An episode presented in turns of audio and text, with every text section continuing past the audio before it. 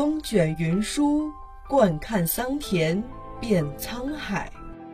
古往今来，多少故事笑谈中。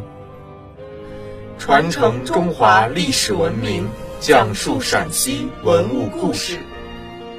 听众朋友们，大家好，这里是陕西文物之声，欢迎收听今天的栏目《老陕西的趣闻传说》。秦驰道是中国历史上的第一国道，始于秦朝。驰道是皇帝的专用车道，皇帝下面的大臣、百姓，甚至皇亲国戚都是没有权利去走的。公元前二二一年，秦始皇统一中国，为了维护安定统一的政治局面，加强中央政府对全国各地的控制和联系。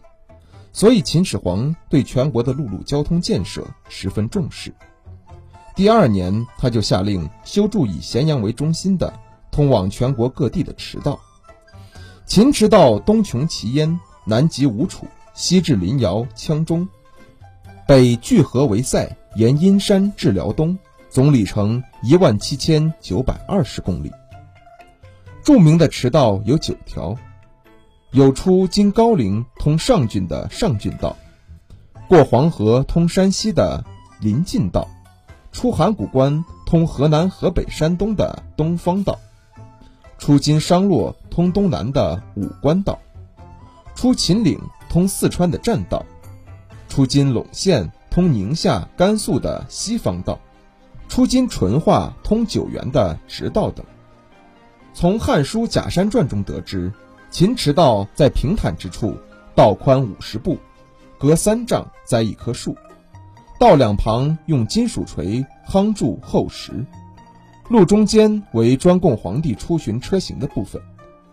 可以说，这是中国历史上最早的正式国道。近年来，在河南南阳的山区里，惊奇地发现有古代的轨路，经碳十四测定。系两千二百多年前的秦朝遗存，它的原理和现代的铁路无疑，还是复线，只是不用蒸汽机车牵引，而是用马力拉动。专家们都惊叹于我国古代两千二百年以前竟然已经有了如此先进的交通设施，这将是比兵马俑更惊人的大发现。现在的铁路不是铁铸造的，而是压制的钢轨。秦始皇的轨路当然也不是铁铸造的，而是用木材铺设。做轨道的木材质地坚硬，经过防腐处理，至今尚存完好。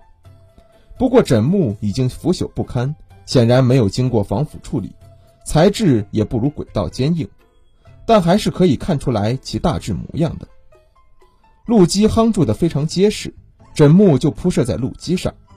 专家们认为，枕木的材质比较软。不仅是为了减少工程量，也不仅仅是为了广泛的开辟木材来源，而是有意识选择的。